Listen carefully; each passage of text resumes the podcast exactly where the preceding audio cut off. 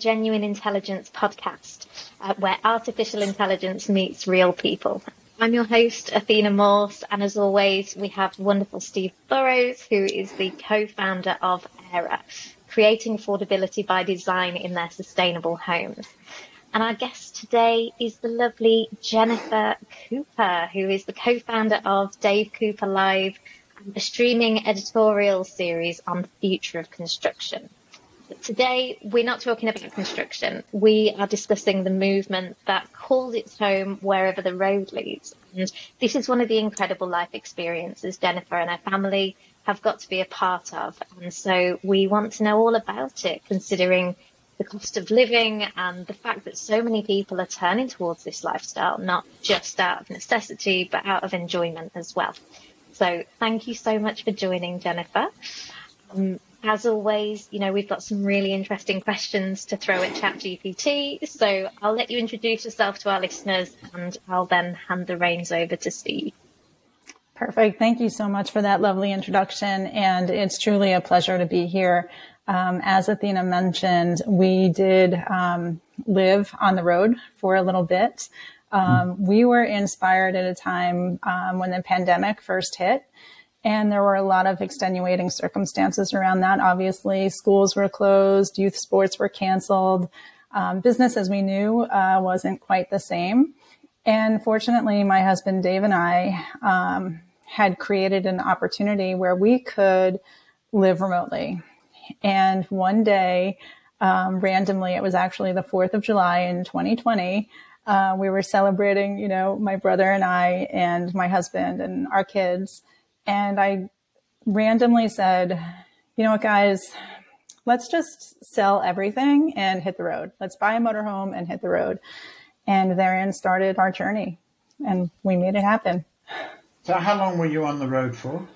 So, we came off um, August of 2022, officially came off the road. So, so it was just, about two years. Just about. And, and, what sort of what, what what did you live in? What was actually the what what was home?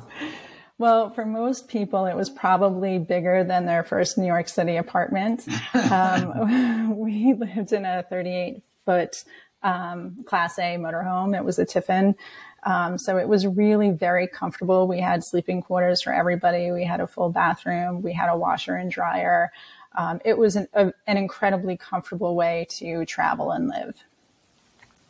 Right. You almost want to sort of call it as a, a luxury, really, don't you? But would, would, you have called it a luxury? Now you're kind of back in a, a family home, or you know what?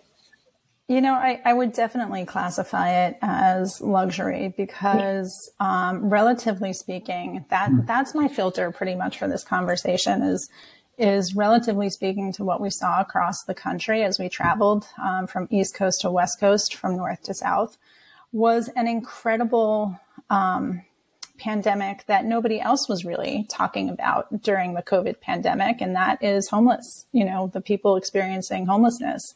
Mm-hmm. And so when we would travel through these cities and we would see um, the various states of shelter, um, for sure, I would consider what we were living in as luxury. Right.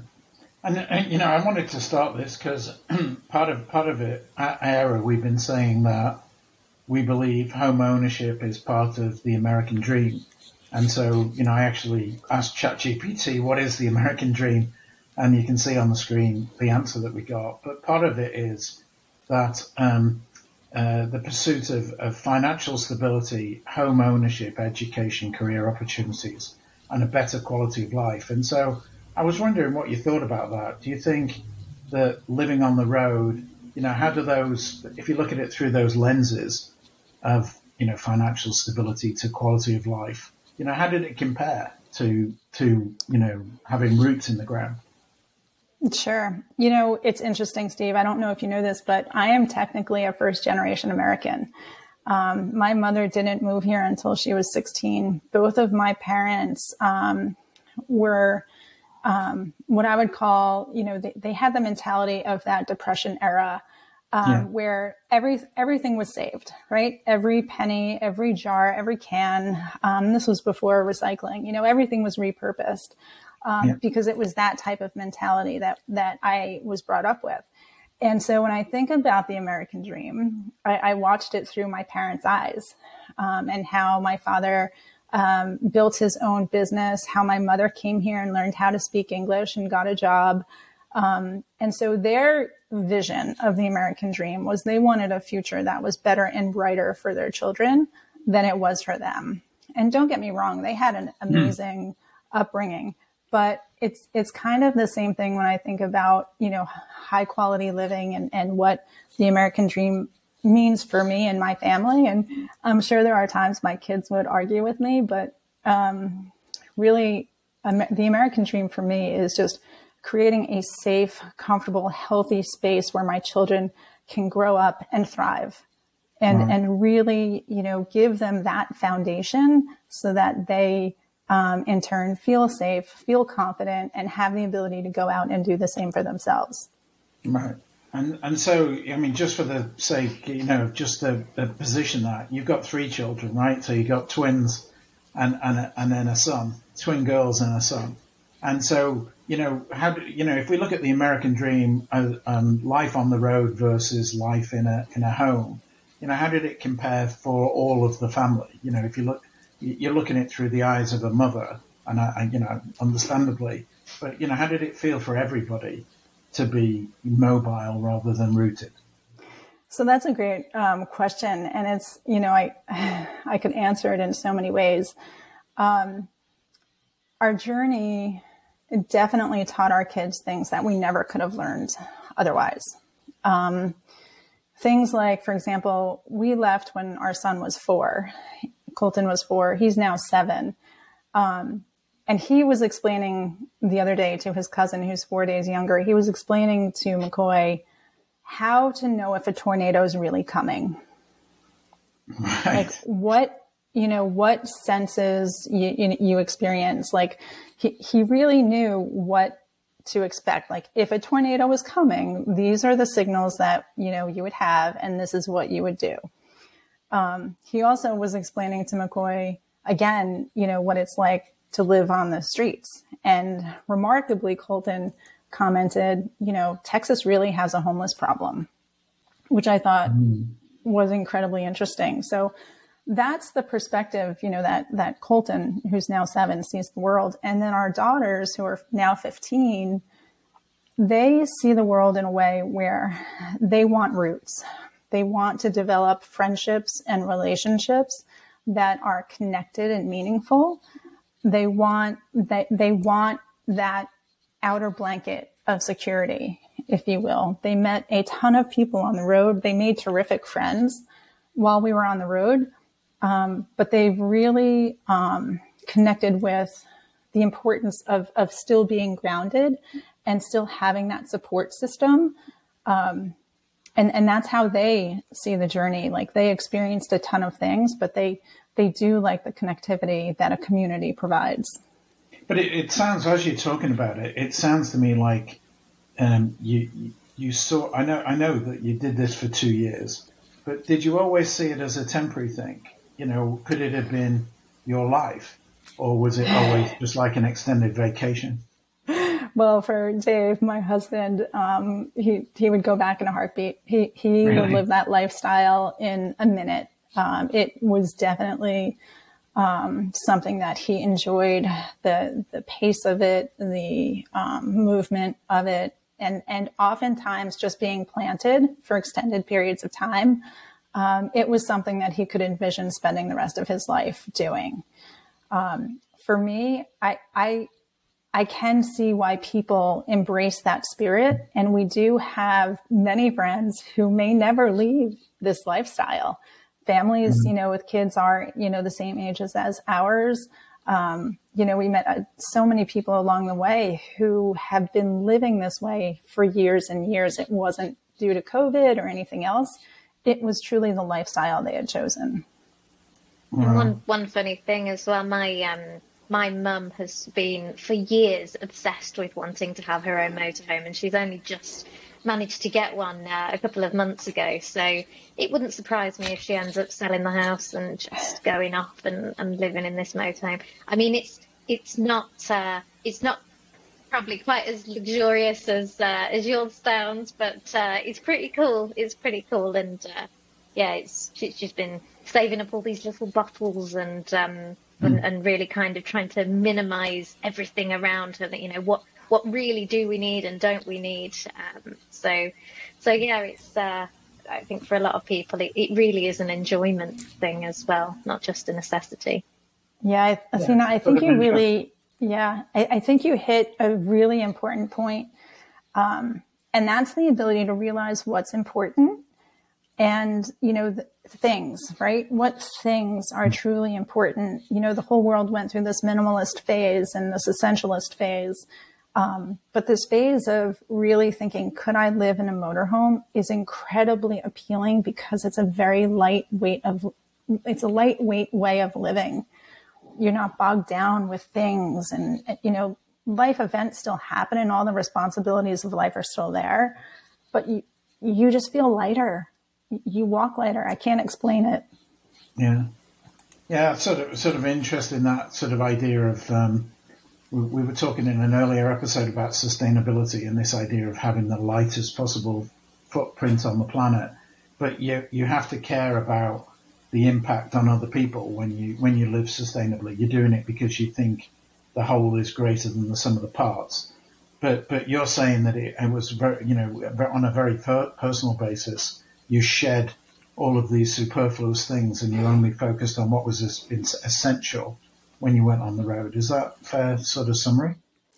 It's true. It's definitely true. And, you know, from a sustainability perspective, you really have no choice but to live a conservationist lifestyle. So, for example, water.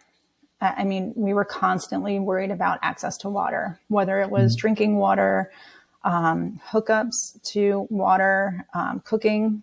You know, we were, we were really very focused on water consumption, water usage, gray water usage um, all of these things that in a house we very much took for granted. Yeah, so, I, I, mean, I asked ChatGPT, as you can see on the screen, I asked ChatGPT, does van life, you know, and I use that term. I was telling Athena beforehand she should watch Nomadland, and uh, which is uh, which is I thought was a great movie. Um, but does van life bring bring families closer together? And what ChatGPT said is, you know, uh, here's some things that may you know you got to consider. Um, uh, it, you know, one is the shared experiences. So you say you have a lot more shared experiences, simple living, which you were just talking about, uh, time to talk to each other, um, so less distractions. Um, you know, uh, be, be, you know, proximity, you know, bringing intimacy, and so you know, are these? Do you think these are? This is sort of a good summary of, of you know, the experience that you had. Well, I had Yes, it is for sure. But I do laugh because, um, again, just, you know, describing Dave and I, you know, I'm more of the introvert. Dave is more of the, of the extrovert. And anytime we pulled in anywhere new, well, he was off meeting every character, you know, possible, you know, making friends with everybody. So even though you do have these intimate moments, and I will say, as a family, the five of us ate dinner together every night, and we would howl in laughter just in our own conversations. Um, there are many, many ways to connect with others and still get that outside away time too, because the opposite of that family closeness is just being too close. and yeah. I think a lot of people are afraid, are afraid of that as well. I, I suppose also having your own privacy. You know, you you you know you are literally together. You know, close together all all the time. Um, but it, but it, you know, going back to the beginning, when you started this, you you said it was at the start of the pandemic and life had changed. And you know, I asked ChatGPT what whether the pandemic had created more digital nomads. Um, just coincidentally, I was talking to somebody um, a few months ago who who uh, lives. Uh, there's a whole community that, uh, around Airbnb where people are just renting large Airbnb homes and then inviting people to come and stay with them for periods of time. And they're working remotely and traveling the world. So this idea of, you know, work and vacation has just got blurred into this workcation thing that they can be wherever they, they want to be for, for however they want to they want to be there. And, um, uh, which he referred to as being a digital nomad. and uh, it says that, that you know ChatGPT said that, that there's been a lot more significant rise in the number of digital nomads. So is that what you consider yourself to be? You know, you were still working, but you could work from anywhere, and maybe you couldn't have done that before. Definitely. Um, you know, our our work relies heavily on Wi-Fi and internet. You know, we we found a way to, um, you know, start a live streaming business and um, had the crazy notion of going live every single day of the week. Um, more more for business, not not really, you know, an Instagram type of way, but really bringing that those digital nomads together. So I do think um, it's definitely doable. It's definitely happening. I think for some people, though, a caution just is, is that digital access is different depending on where you are. Um, but I, I think Dave and I are still digital nomads. We still travel extensively. Um, yeah. You know, we, we still do a lot of our work remotely. Um, and I, I think this is the next generation. Like they won't be called digital nomads. It will just be people, right? Like yeah. it's, it's just going to be what it is. But, but you see, just go back to my previous point. You said, you, did, did, I know you said Dave would do this all the time. And maybe you, you the rest, was it, was it true the rest of the family saw this as a temporary thing? And that it was, it was just like, it, would, it had a time frame and it would come to an end and then you would root yourself somewhere. Is that, is that how how how people felt about it. Yeah, I think I think going into it, I did think of it as a temporary thing. Um, And what I would say there is, I wish I hadn't. I wish mm-hmm. that I could rewind that part of it and go into it, even if it was only going to be temporary. I wish I had thought about it as being um, or having more permanence in in the situation, um, because number one, it's totally doable. And number two, you think differently about things um, when, when, you when you plan that way. Um, you, you, just did you have an end date in mind? Did you actually have in your mind, you know, we're, we're going to do this for two years and then we're going to stop? Or was that so that you were, you know, you were, there was a countdown to some end, or did how did the end come about? Yeah, great question. Um, so originally we thought it was just a COVID thing and we mm. all thought that um, we would that COVID would blow over. Y- you know that this was probably just a couple of months situation, but we invested in a motorhome that could carry us longer. Um, so our goal was let's just do this during COVID, but no longer than a year. And I, I can't tell you how wildly wrong we were on that. we all were. I'm going to say you weren't the only one. um, but so we, we had targeted a year and at about three or four months into it, we had realized that a year for sure would not be enough. It, it definitely would not be enough. Um, so we, we did extend and, and made, um, you know, a conscious decision to do it for one more year. All right. And how did, how did you decide where to go? Because now you have total freedom. It's almost like, uh, you've got no strategy, right? You're just, uh, you just blow in the wind. I mean, did you follow the weather or the, you know, yeah. What, yeah. Chasing 70 is a real thing. Um, well, until gas prices went insane, we were far less strategic in our travel right. plans. Um, so, you know, the, the spike in gas prices changed that dramatically. Um, and we should have been more conscious of that all the time anyway. But um, a lot of it was driven by work and places that we had wanted to go or needed to be either for on location events or in person events that were still happening on a much smaller scale. Um, so flying was not an option. So, you know, a lot of our, our um, travel plans were driven by work um, requirements or work commitments. Outside of that, though, there were places that we knew we wanted to go and knew um, that, you know, it, when we looked at what success looked like on the other side of this, what would that mean? And we had identified a couple of locations and made sure we squeezed those in, even if it wasn't, um, you know, a straight line. Right. And so, what were that? What were the? What were the sort of, apart from work? What were the strategic locations that you focused on? Well, it was interesting because I was interested in seeing every mountain, and Dave was interested in seeing every beach. It sounds like you're so an ideal was, couple. yeah, hard to compromise. Then I'm guessing. So, um, so yeah, but but we we I mean, it was an amazing journey. We we hit you know many national parks. We hit right. you know world famous beaches and and the most um, you know widely you know toured cities in the country. Um, it, it was really a blend. You know, we all kind of put our ideas in in a jar you know, like, you know, on a, wrote them on a piece of paper, threw them in the jar, and then pretty much got through each one um, that the kids had, that we had. So, how did, when, when you've got all these ideas, how did you decide which was the winner? Who was the was somebody in charge, or did it, was it voted upon? Yeah, I can't say it was really a democratic process.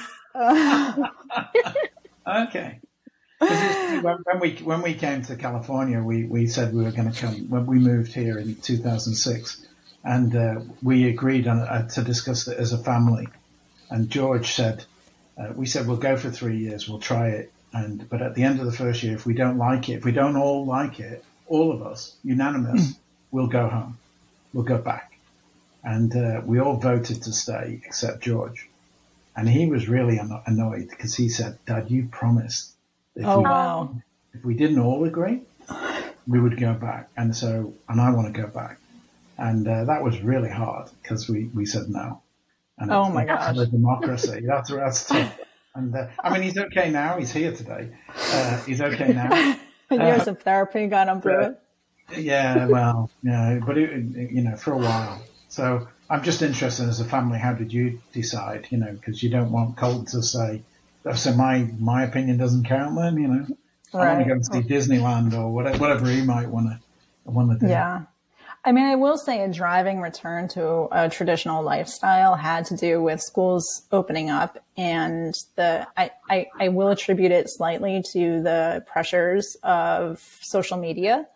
Yeah. Um, because what was happening is the girls were now at an age where everybody was posting online, right? You know, how the, the, championships that they were winning, hanging out with friends, you know, yeah. you know, these are 14, 15 year old kids who are, you know, showcasing this lifestyle online that was hard to ignore. And um, for us, you know, youth sports was a pretty important factor for us as a family. Like that's one thing that we could all agree on. Um, so I would say that you know, getting back into the school system and getting back into youth sports. But I will say that you can still do that if you're living that, that as a digital nomad or in that van life situation. That is still all very doable. And there's tons of families out there doing it. Yeah, interesting. Um, mm. I wanted just to change tack a little bit. So one one of the things that I asked ChatGPT was this idea of um, uh, you know, if you're if you're living on the road, you mentioned it about you know um, understanding when a tornado's coming. That, that did, you feel more connected with nature than you would if you lived in a house? Was this, you know, because because one of the things that we espouse, certainly I espouse greatly, is that the best way to reduce stress in your life is to you know get out in nature. But you were actually living in it all the time. Did you feel that? You know, nature determined a lot of the decisions that you made in a day, and how how did you feel, emo- you know, in terms of stress and general well-being? How, how did you feel relative to to living in a house? I mean, that is absolutely true, and that is the one pull that would get me back on the road in a heartbeat is being able to connect with the outdoors quickly.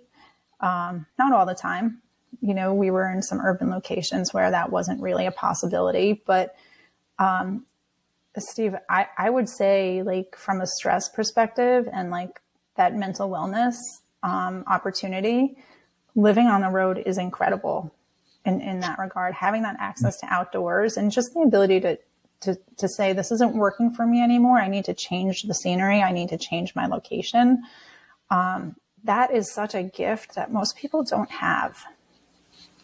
I, I agree with that. I mean, I, I, was telling a story about I went to Safeway and uh, it's a it's a it's a black BlackBerry story, um, not the not the phone but the fruit. Uh, and I, I, went and I noticed blackberries were always in season, so I asked Safeway if they could tell me. I only wanted to eat blackberries when they were actually in season, and they didn't know when they were in season um, because they just you know they're available all, all the time. But I guess right. when you're on the road, you know you do know when everything's in season, and um, because you are totally connected to nature. Yeah, I, I'd be interested in your thoughts on that. And then secondly, I found when I put this into ChatGPT, I thought it was interesting that ChatGPT's initial response was, as an AI, AI language model, I don't have feelings or personal experiences.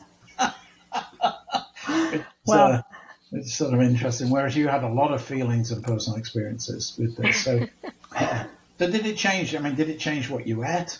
Did it change like how you felt about what you should be buying, and you know, did, it sort of how did it impact uh, you know, your, your awareness of, of you know what's in season and what should be done when? At what time you went to bed, I guess you know, is more probably changed all of those things. Sure. Um, y- yes to all of the above. I mean, again, it, it kind of goes back and, and everybody's different. Like everybody has different levels of sensitivities to, you know, kind of the question that you're asking. But you know, again, it's for me, it was really rooted in practicality um, because consumption, like when I thought about consumption and the seasons, and you know, when fruit is in season and when different foods were available, and you know, in this region you buy fish but never buy pork, or in this region, you know, you buy this or you buy that. Um, it also had to do with trash, generating trash, both you know, from a operating carbon perspective, you know, like how far did you have to drive to get some something, um, or what was available from a local market, or you know, the local fishermen who may have just been you know coming into port. So those were things that we considered all the time. Um, not not like again in in varying varying degrees, but I mean, when you can buy fresh produce from a farm stand for pennies on the dollar, um, California was a great example of that. We were um, actually west, east of you, out in, um, oh gosh, I can't remember where we were, but past um, Pleasanton. We were in Tracy, I think. We were in, yeah, it was north of Tracy. I want to say Manteca, um, but the farm stands. I, I mean, you could buy anything, like coffee, fruit, vegetables. I mean, all all of that. Um, that part was pretty remarkable. And again, I wish more people had access to that. And and so it, it you know has that stayed with you, or have you just sort of you know once you've gone back to the local supermarket, have you just sort of just gone back to everything's in season all year round and I just buy what I want? Has it changed you at all? I will say when you know we first got back into the house, we went on a um, excuse me a grocery shopping spree that you can't imagine. oh, I can. I can. um, yeah, but yeah. but after that, it's it's much lighter. It's much lighter now. Okay, so so you so you had all these things that you sort of missed, and so when you got back, you went crazy with it. But have you gone back to more of your van life approach of farmers markets and food in season, or have you, you know, what, what, what has it has it changed you? I suppose that's my question. It, yes, it has. Um, I mean, not to the degree that I would like to um, still participate in that type of lifestyle because the rat race, right? Now we're back in the rat race also, you know, between yeah. All the demands of a normal schedule. So we don't have that, um, that freedom to do that as much as we used to. Um, but I will tell you, it is a big complaint in this house. I don't I, I don't feel the need to keep things on hand. I buy things to cook immediately. Um, yeah. You know, some people refer to this as the ingredient house in the sense that you need to make stuff. yeah. You can't just throw it in the microwave. Um, so we still we still live that for sure. And was that the case before you went uh, on the road, or has it, or have you changed? It's much more significant now. Much more it, significant. Absolutely. I mean, it, you know, when the kids were younger, also it wasn't, it, it wasn't quite as easy to get, you know, places when you're throwing three kids in the car and, um, yeah. need to grab something, but, um, it's much different now. We, we live, we live so much lighter now, Steve. It's, it's, yeah. that's something that I think will stick with us forever.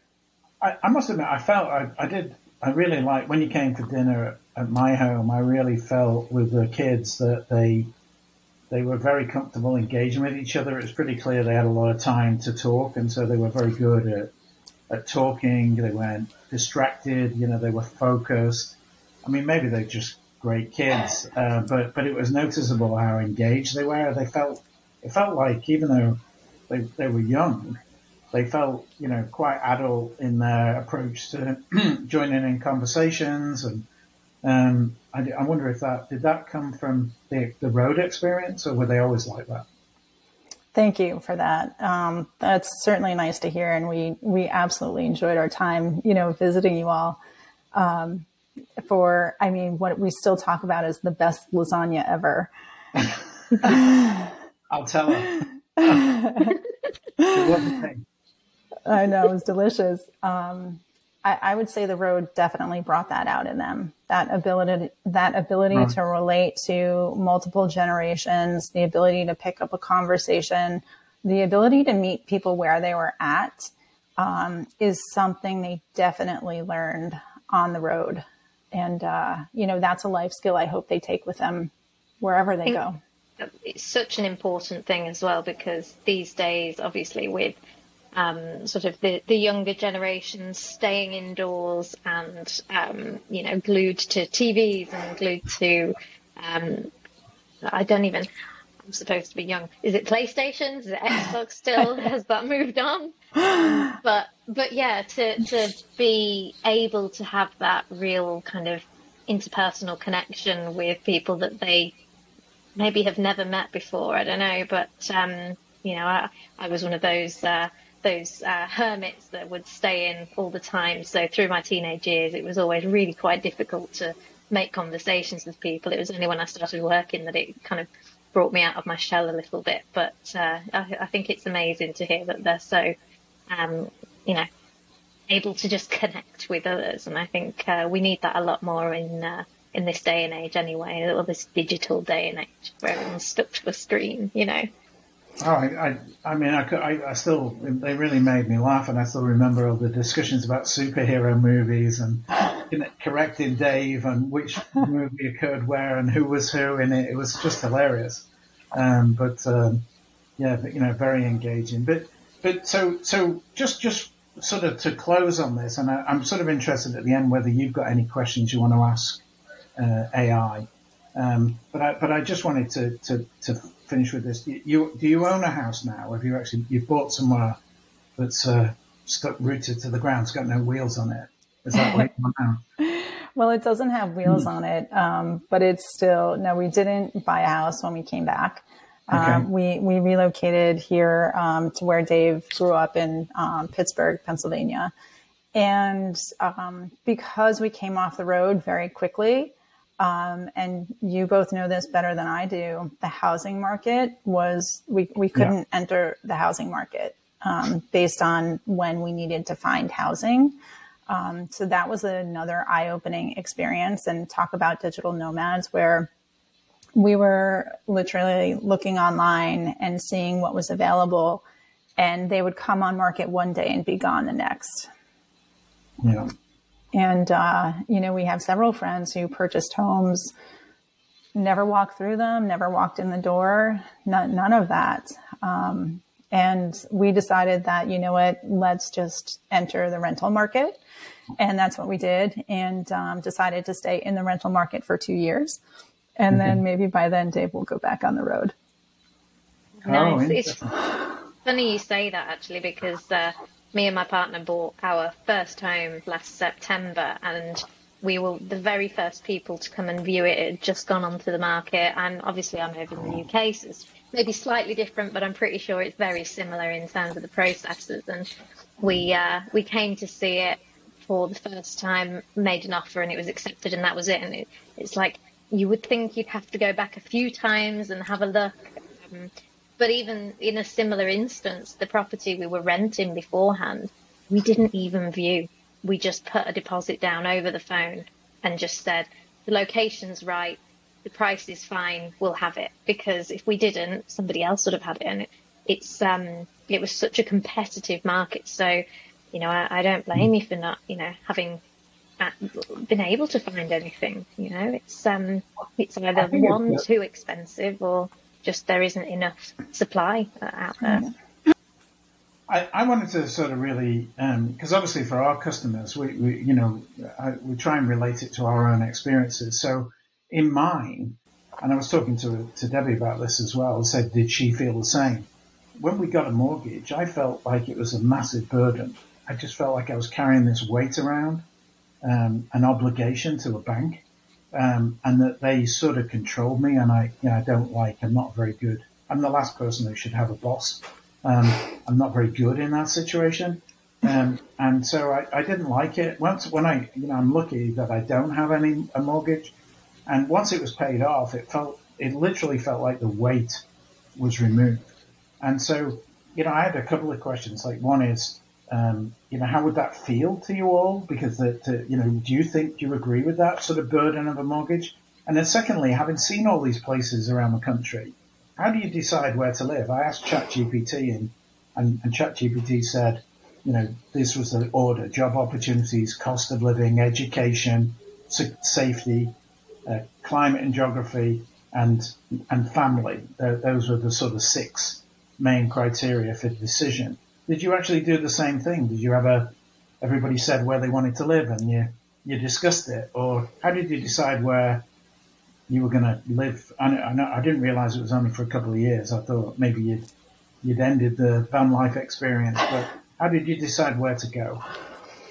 Yeah, I mean, we considered all of those factors for sure. Um, you know, and, and also had a very heavy influence of being near family. Um, that was right. one thing that we learned um, most while living on the road is just what what. And again, this goes back to you know the girls wanting that connectivity and that um, you know those those roots.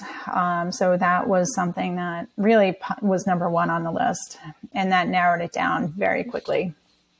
And um, in terms of you know job opportunities, cost of like all of that, all of that goes into your you know pie chart, if you will, and then you just figure out how big each slice is.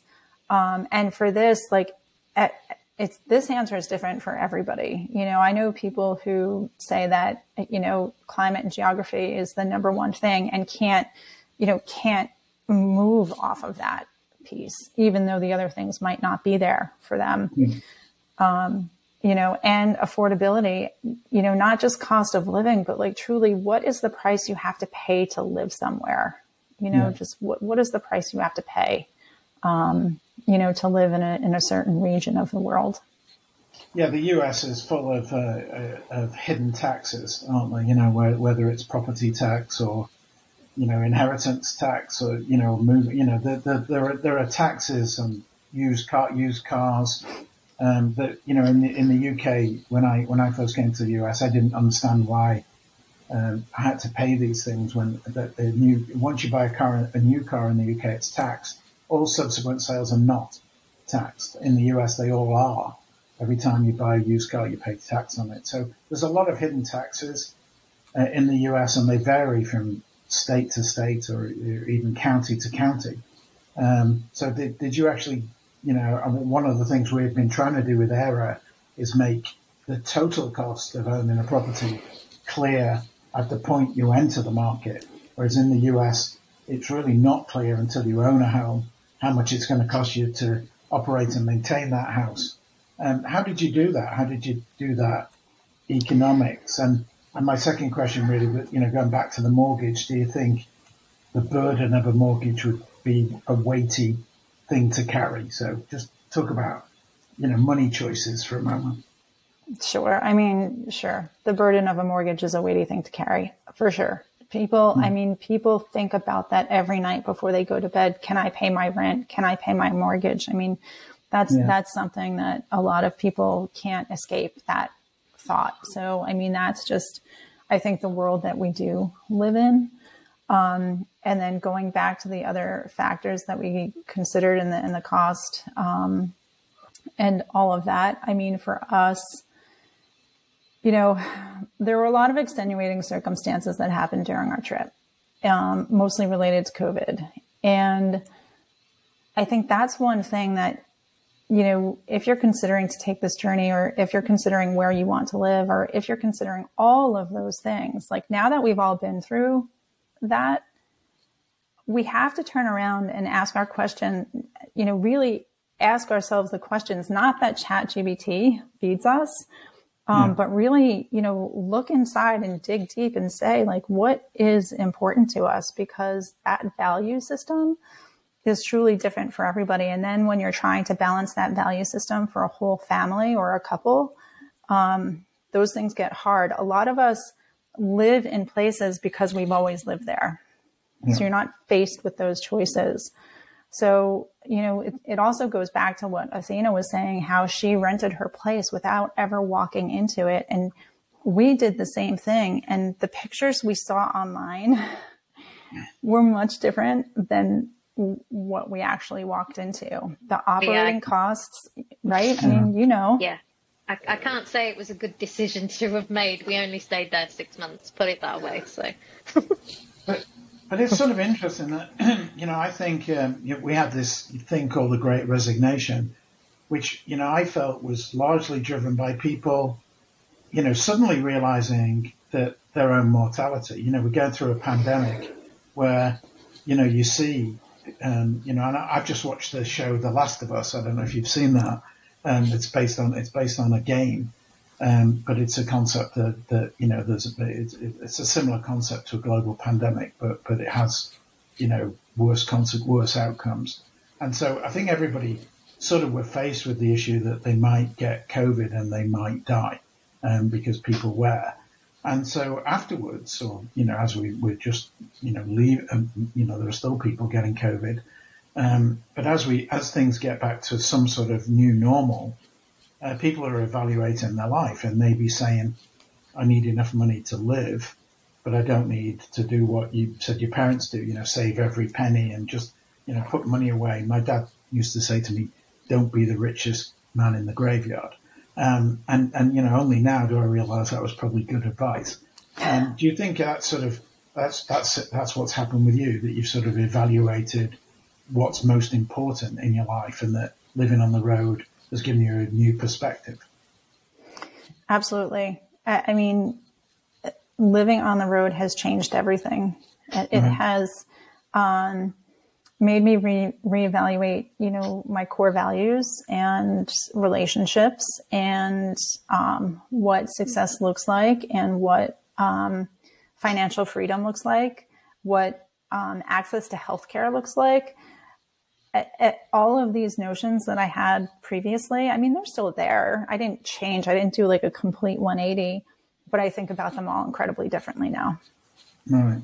I completely agree with you, Jennifer. And um, we had a, or I, it was just myself and um, uh, a guest recently called Naftali Visser, and uh, he was talking very much about how these kind of um, situations in life can almost have a, like serendipity. Really, it, it, has that changing effect on you, and um, yeah, it's uh, it's so true, isn't it? That it, it makes you look look look at life completely differently, even with the simplest of things of, you know, the kind of work you're doing. You know, you're going to spend a third of your life in work. You need to love it. You need to enjoy it. You need to make sure that you're not just wasting your time just to keep yourself afloat and you mm. need to, yeah, just, just live life and, and be content as much as you can.